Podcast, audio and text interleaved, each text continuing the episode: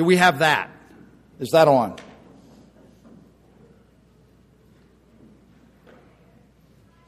There we go. Okay. Um, I'm going to skip through the first part because we already did that. I don't want to do. I don't want to rehash last week's sermon. But can we trust the Bible? I told you this is not a technical sermon. We could do that and, and you'd be all bored out of your skull. This is a practical sermon on how do we get the Bible as we know it.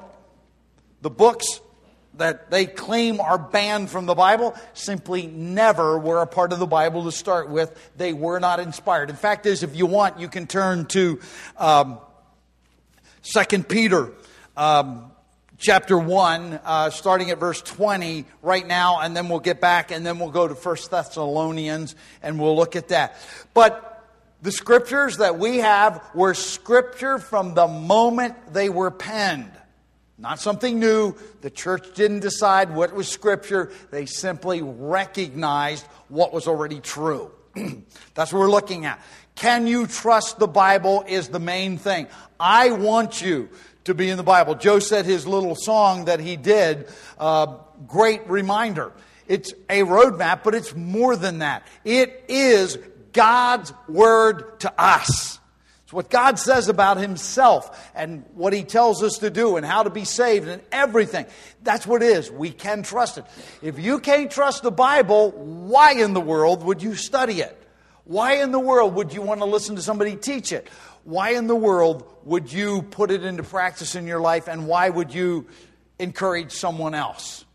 Hopefully, when you're done here, you'll have a little bit better grip on why we know the Bible is true and how we can know that we have uh, what God wants us to know. If you're in First Peter or Second Peter chapter one, uh, this is where I ended last week. We had talked about the standards or the parts uh, that were used to determine which were the real books. Uh, the first was uh, and these are not, none of them are exclusive. They all work together. Was it written by a recognized prophet or apostle? We looked at people like the apostle Paul. We looked at Moses and those kinds of things. Was it authentic? In other words, uh, was the person an eyewitness? We talked about Peter. He not only was with Christ in his ministry and could report on that and write on that, but he was on the Mount of Transfiguration. He saw Christ in a way that only two other people saw him transfigured before them. Moses went up into the mountain and came down and said, I've met with God, and they could see that he met with God. Was it authentic?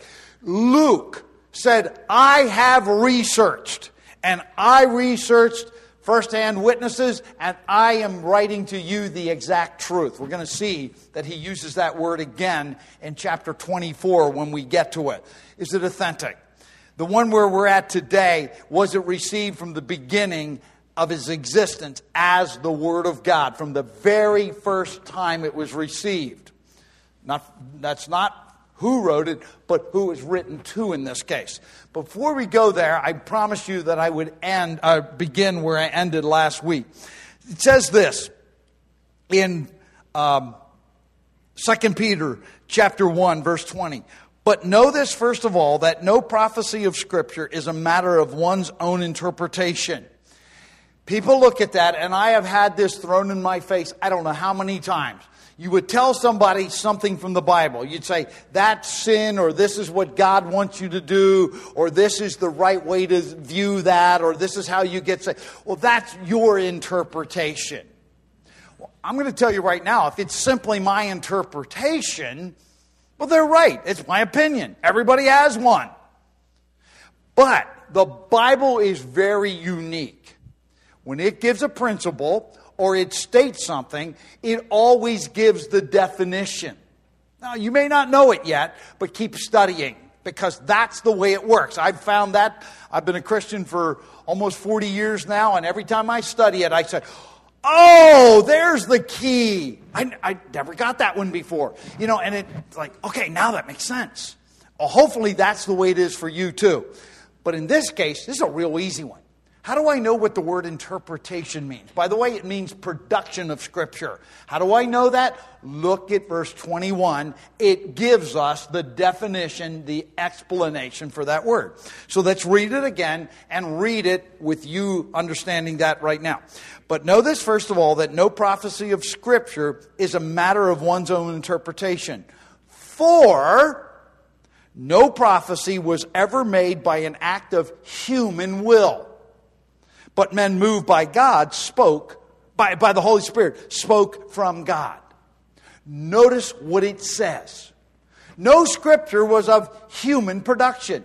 No human being ever created scripture. No human being ever on his own wrote scripture. Now, we looked last week, and we'll look at it again this week, in 2 Timothy chapter 3, verse 16. It says, All scripture is God breathed or inspired by God. Just like I'm speaking, God spoke it. Men wrote it down. God used men. He used their culture, their background, their personality. He used all of those things, but He spoke exactly what He wanted to speak. In this case, it gives us the behind the scenes. How did that work? It was the Holy Spirit moving them along. The Holy Spirit was the one that helped them and put into practice in their lives the writing of Scripture. As we mentioned last week, yes, they did indeed know that the words they were writing were Scripture when they were writing them. We'll see that again in a different way this week. But notice what it says no prophecy was ever made by an act of human will. So nobody ever sat down and said, I'm going to write Scripture. This is not a collection of the best religious writings of Christianity. This is, as the Word of God itself says, moved by the Holy Spirit to write this.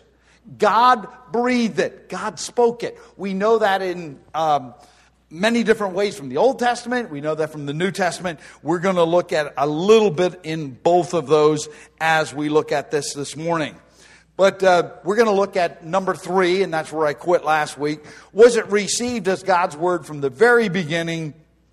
And was it collected as the truth of God and not man's words? In the Old Testament, it's very clear. They knew that Moses had been with God. They believed. Because remember, Moses came down the first time. What was written on stone was written there by God Himself.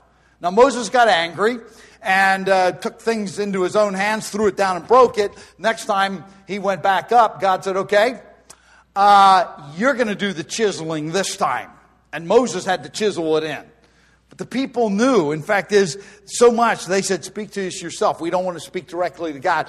You speak to us. They recognized that God was speaking directly through Moses. And of course, he wrote the first five books of the Old Testament. But in 1 Thessalonians chapter 1, I'd like you to go there if you would please. Uh, we're going to pick it up at verse 5. Uh, this is a representative uh, view of what the scripture says about itself and how says about itself and how we know that it was God's word. This is not complete. I'm going to tell you that right now. Uh, we don't have that much time. That's a whole class in itself. But it says in 1 Thessalonians chapter 1 verse 5, "For our gospel good news, okay? The message that they had, the good news they had did not come to you in word only, but also in power and in the Holy Spirit with full conviction. Just as you know what kind of men we proved to be among you for your sake. They said, We not only spoke these words, but it was by the power, it was in power and by the Holy Spirit. We already saw that the Holy Spirit was the one that led them uh, to write the scriptures, but it says it came with full conviction. And by the way, our lives backed it up. And that's not what we're looking at. And then it goes on to say, and you also became imitators of us and of the Lord, having received the word in much tribulation with joy of the Holy Spirit. Notice it doesn't say our word or a word or whatever we had to say. It says the word, something very specific. It refers back to the gospel. You received it for what it really was. It was the word. And how do I know what that word is? Let's keep reading. Verse 7 So that you became an example to all the believers in Macedonia and Achaia, for the word of the Lord has sounded forth from you. Well, where did he get the word of the Lord? We just saw that. The Apostle Paul brought it to them.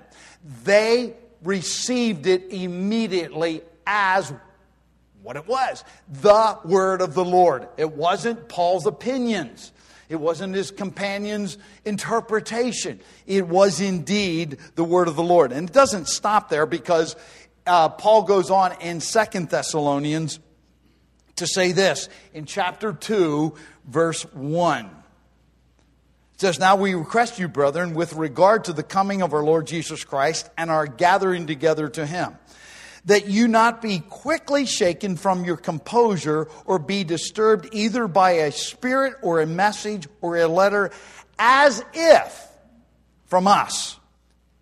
Notice what he says. He is acknowledging that even in his time, there were many others who had other messages. And the Apostle Paul says there's only one right message. That's the one we gave you. If you remember from last week, there were hundreds, even thousands of other letters and gospels and epistles that were written. The Apostle Paul says, Yep, there are a lot of other ones. There's other messengers, there's other spirits, there's other letters. But you know what? If it isn't from us, it's not the real thing. That's what he says. And it doesn't stop there because it goes on uh, when you get to Second Thessalonians chapter 3, again picking up at verse 1. It says this Finally, brethren, pray for us that the word of the Lord will spread rapidly and be glorified just as it did also with you. So the Apostle Paul says, and he's take, I'm taking all this together. The Apostle Paul says, We brought you the gospel. It is the word. It is the word of the Lord. And he makes it clear that the word of the Lord would spread rapidly. These people knew, the Apostle Paul knew that he was giving them the word of the Lord. These people received it as the word of the Lord immediately. And what did they do with it? They treated it as the word of the Lord because all of Macedonia and Achaia heard it also. So, what they did is they took what the Apostle Paul gave them, which is called the word of the Lord here. It's called the gospel, it's called the word. And they not only received it as that, the word from God, but they turned around and said, Whoa, this is the real thing. We need to give it to other people. You see, I'm all for you having devotions, spending time in the Word daily, as Joe reminded us. But if that's all you ever do, you just get a head full of knowledge. There's nothing wrong with a head full of knowledge. But if that's all the further it goes, you don't really believe it's important. If you really believe it's important, you're going to be compelled by the Holy Spirit, by your own acknowledgement. Because if something is real, you want to tell some other people. If, somebody, if there's a danger, we want to tell other people there's danger. If there's something good, we want to tell other people. If something great happens in life, we want to tell other people. If you really believe it's the Word of God, you'll want to tell other people. They did it from the very beginning. But there's one more thing in this passage, and we're down in Second Thessalonians chapter 3, verse 6. Now we command you, brethren, in the name of our Lord Jesus Christ, that you keep away from every brother who leads an unruly life. And now look at the last phrase and not according to the tradition which you received from us. Now, I got to tell you that the word tradition usually causes some anguish in my mind. But tradition is just a good word. It's how it's used and the context that matters. For example, Jesus said to the people in his day, He says, You set aside the commandments of God and you live according to the tradition of man. Bad news. That not only fogs what God did, but sometimes outright contradicts what God has said. Tradition of man, it can be a problem. By the way, all tradition of man is not bad, but if it contradicts the Word of God, it is can be deadly because it takes the place. But the Apostle Paul called what he did tradition. Simply means what is handed down. What I handed down to you is God's tradition. It's the Word. And in this case, it's used perfectly in a good sense and a right sense. And he calls it, he says, our tradition, what we have handed down, what you have, not only we have handed it to you, but you received it from us. They took what the, the Apostle Paul knew what he was doing. He knew he was speaking on behalf of the Lord. He was moved along by the Holy Spirit. It was God breathed, and they received it as such from the very beginning. You cannot go back and repeat that. It was either received or it wasn't. You might call this universal acceptance, and maybe that's a, not the best term to use because not everybody received it. As you well know, the books of Thessalon- to the Thessalonians were only written to the Thessalonians. The people at Corinth didn't have it. But the people at Corinth had a couple of books written to them. And the people at Ephesus had a book written to them. And the Galatian churches had a, books, a book written to them. You see, and until they all came back together, you cannot have the completed canon. But all of those from the beginning were the Word of God. They didn't become the Word of God when somebody uh, a couple hundred years later put them all together and said, oh, now we decided what the Word of God is. No, it was already the Word of God. They simply recognized it as such and put it all together.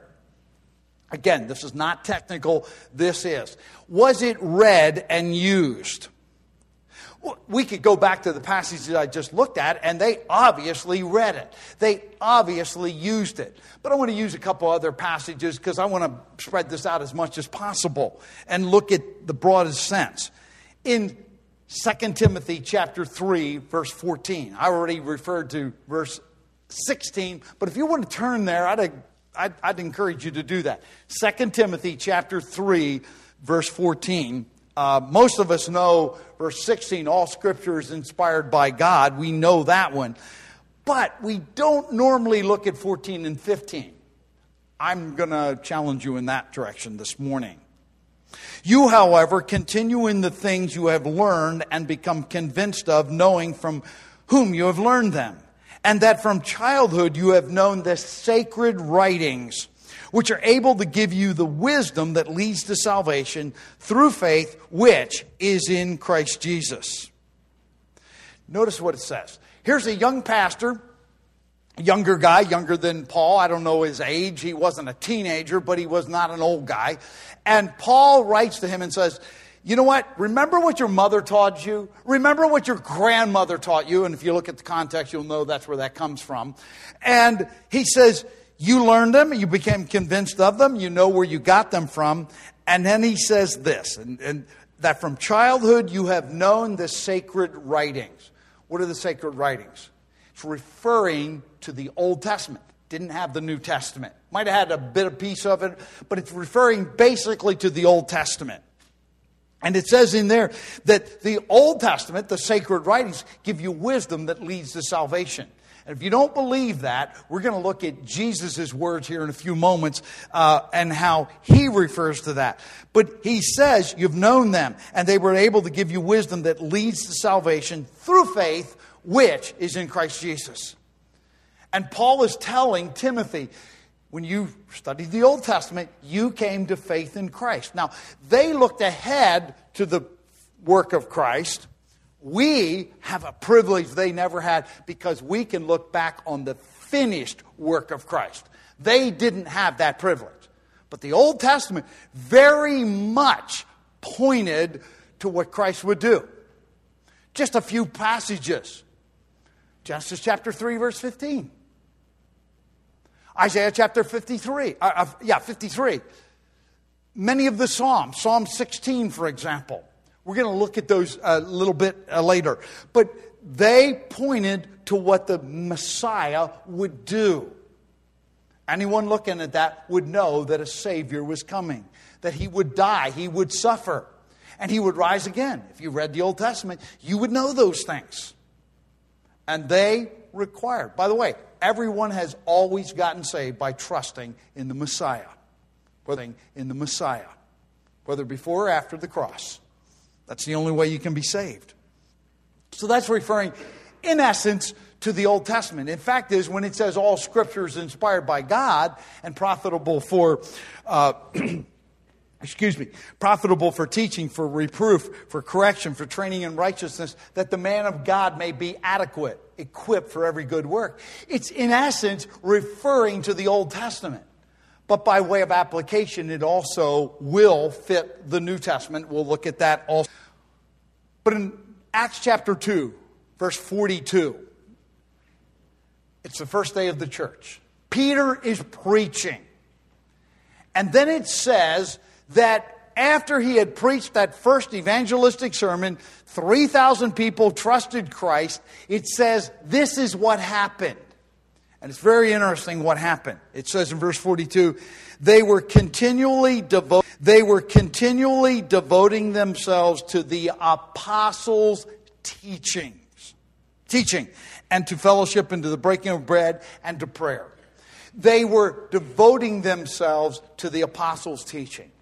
If you devote yourself to something, you make it your focus. And that's what they were doing. They were reading it, they were studying it, they were applying it to their lives. That's what they were doing. Who wrote the New Testament?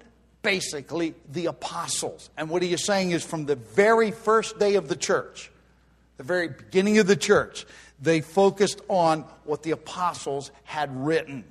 And they looked at it and as this is the Word of God. So from the very beginning, it was seen as the Word of God. But what about does it contradict? And that is a really big one here. Is there anything contradictory in this book from what was already established?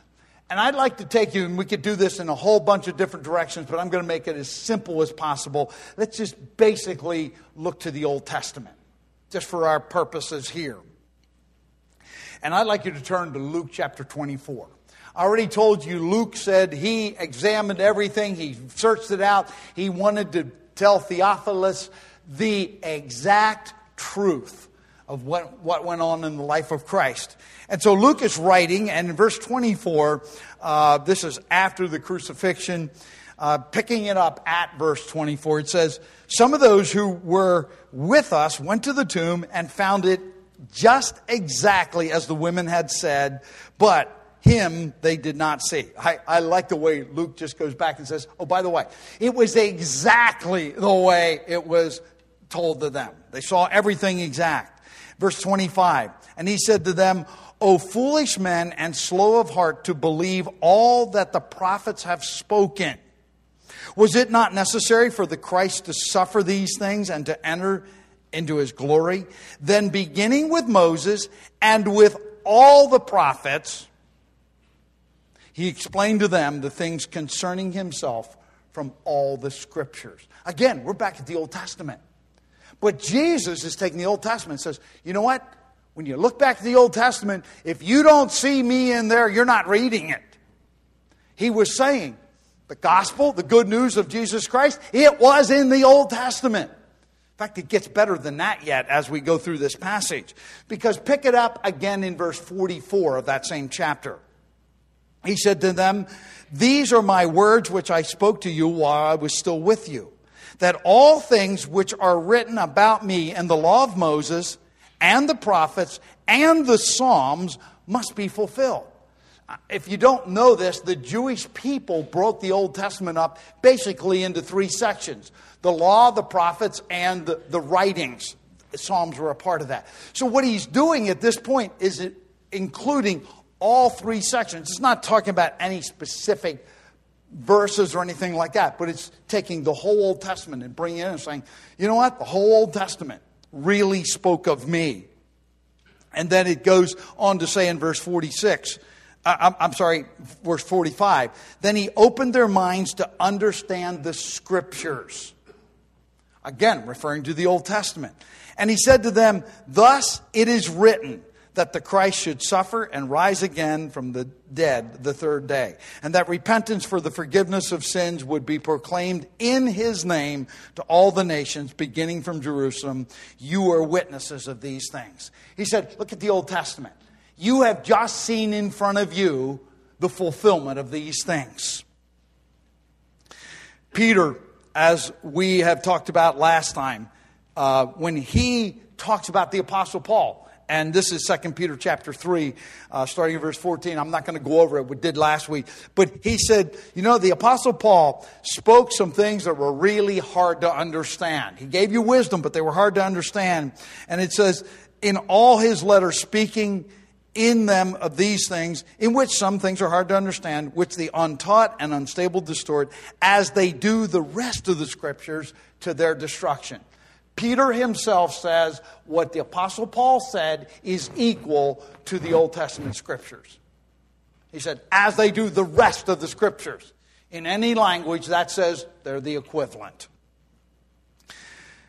We already looked at what Paul said to Timothy about the Old Testament. He says, no, they pointed to Christ. They gave you wisdom to salvation. But the last one I'd like to do this morning, because we are going to be celebrating the death and the burial and the resurrection of Christ. Most specifically, the death of Christ for our sins when we partake of the Lord's Supper. But looking back at what Jesus said, because Luke chapter 24 is not the only place that he makes it clear. For example, in Matthew chapter 5, verse 17, Jesus said, do not think that I came to abolish the law or the prophets. I didn't come to abolish, but to fulfill. For truly I say to you that until heaven and earth pass away, not the smallest letter or stroke shall pass from the law until all is accomplished. You go, well, that doesn't prove anything. That's what I said. This is not a technical sermon. We could go back and look at all these things. And he quoted from uh, almost all of the Old Testament scriptures, but not all of them. But we could do all that. I'm not going to do that. It's just this Jesus put his confirmation, his stamp of approval, and said the Old Testament is real. Peter said, no, the Old Testament and what Paul wrote were equal. And in John chapter 5, verse 39, Jesus says, Search the scriptures, for in them you think you have eternal life, and they are which testify of me. Jesus said, the Old Testament testifies of me. And I mentioned earlier that when it says all scripture is inspired by God, it's referring specifically to the Old Testament, and it is. But did it also give an opening big enough to drive a truck through that there was more to come? The answer is Jesus did. Sometimes we take this next passage and talk about something very personal about it. I'm not sure that that's not true, but the direct interpretation of John chapter 14, verse 26, it says, But when the Helper, the Holy Spirit, whom the Father will send in my name, he will teach you all things and bring to your remembrance all that I said to you. It's, in essence, a pre authorization for those that were ministering with him to write in the future. And notice what it says. It doesn't say, and you will have the best memories ever. It says, the Holy Spirit will bring to your mind the things that you need to write, the things that I have already said to you. And when you look at it, you realize that when they were writing, it's exactly what they were doing. They were writing down the, the, spirit, the, the scriptures very clear.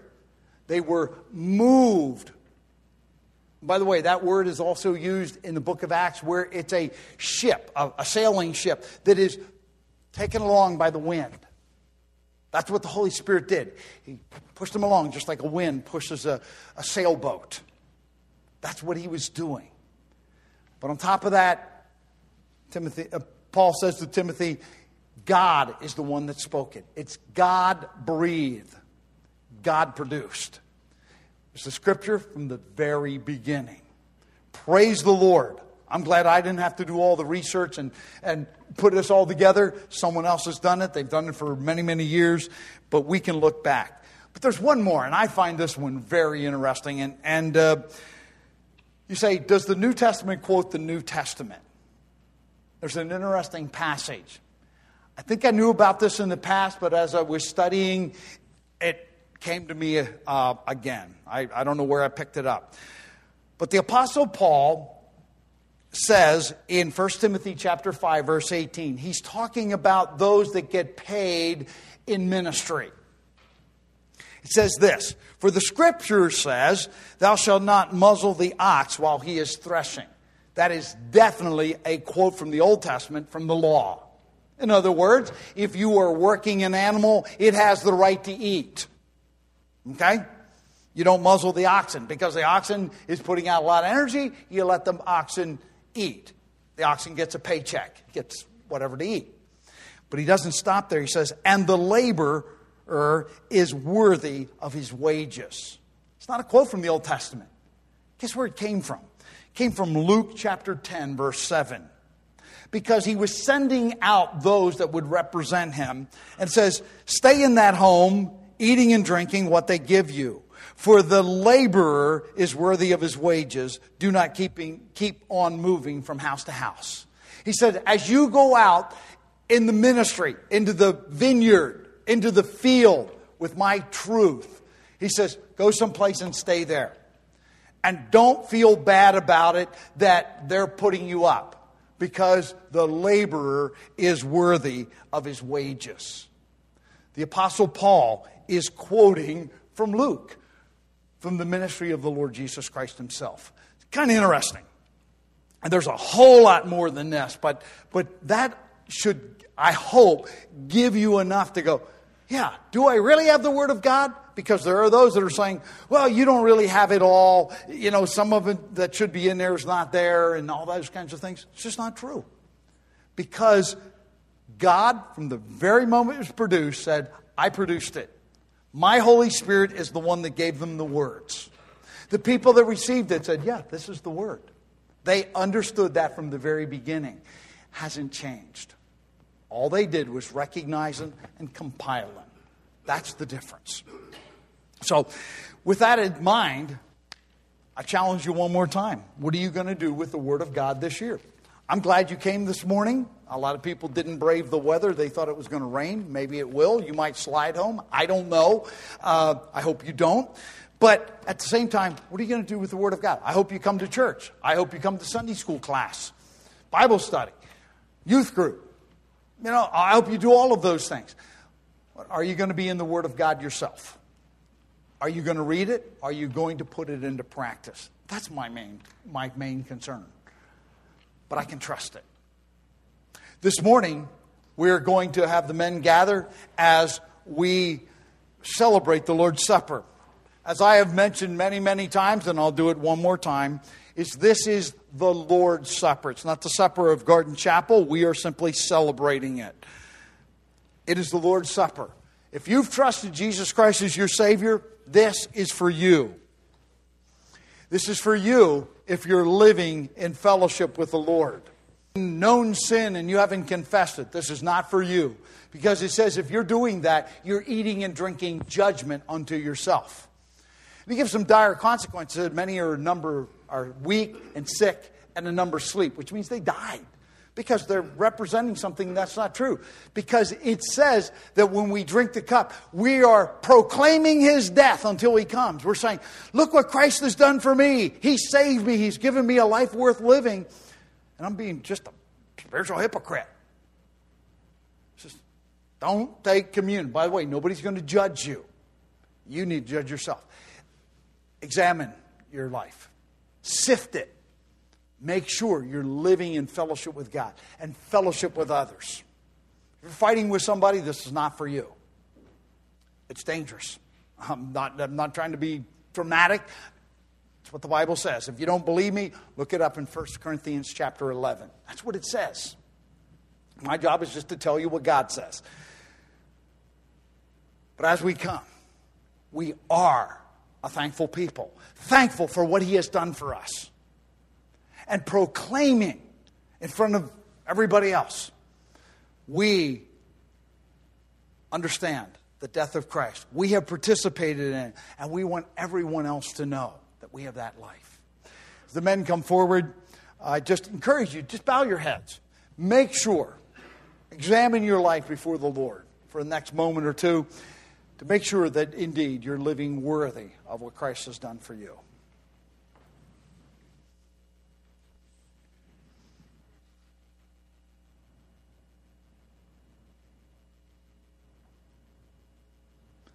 As we begin our communion service, I'm going to ask Brother Dan if he would thank the Lord for the body that he gave on our behalf.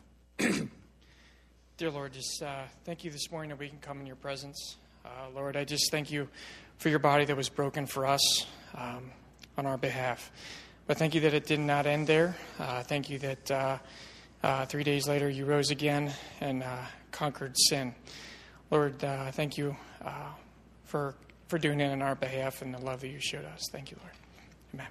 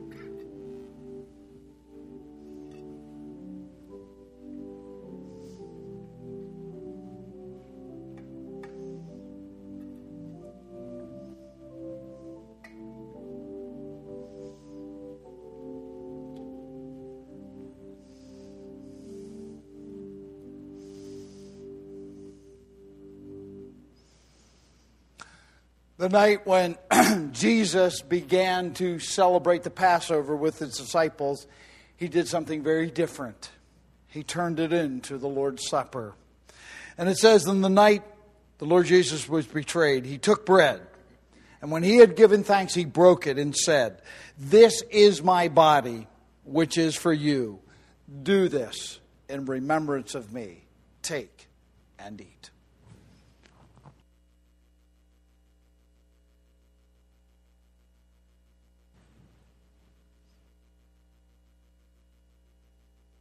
I'm going to ask Brother Chris if he would thank the Lord for his shed blood.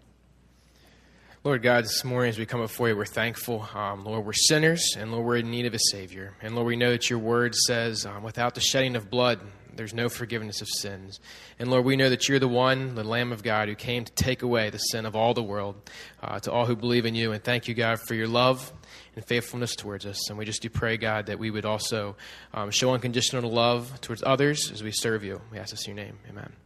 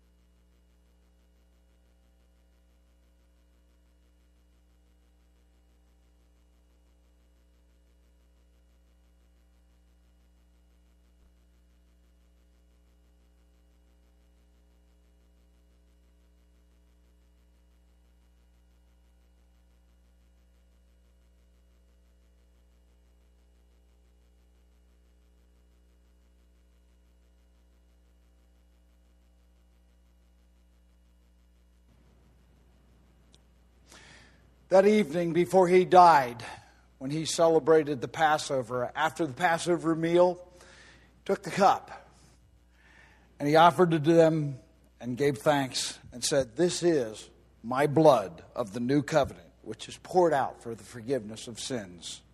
Do this whenever you drink it in remembrance of me. Drink from it, all of you.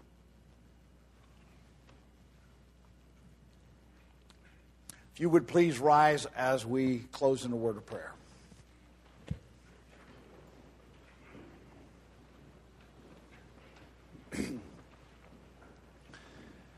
Father, you're a great God. You've provided everything for us. Through Jesus Christ, we have salvation, payment of sin, eternal life. Through the Word of God, we have information of who you are, what is right for us, how to minister, and Lord, how to live for you. And most of all, the knowledge of how to be saved. Lord, even in the Old Testament, he was able to give wisdom unto salvation. Thank you for that. And today we thank you that we can celebrate that finished work of Jesus Christ. And not only celebrating what happened 2,000 years ago, but we can celebrate what is happening in our lives today. That Jesus Christ has forgiven our sin, that we have a life that's worth living, and a message that's worth giving. Lord, I pray that we would continually proclaim Jesus Christ and his death until he comes again. We thank you in Jesus' name. Amen. God bless. Go with God.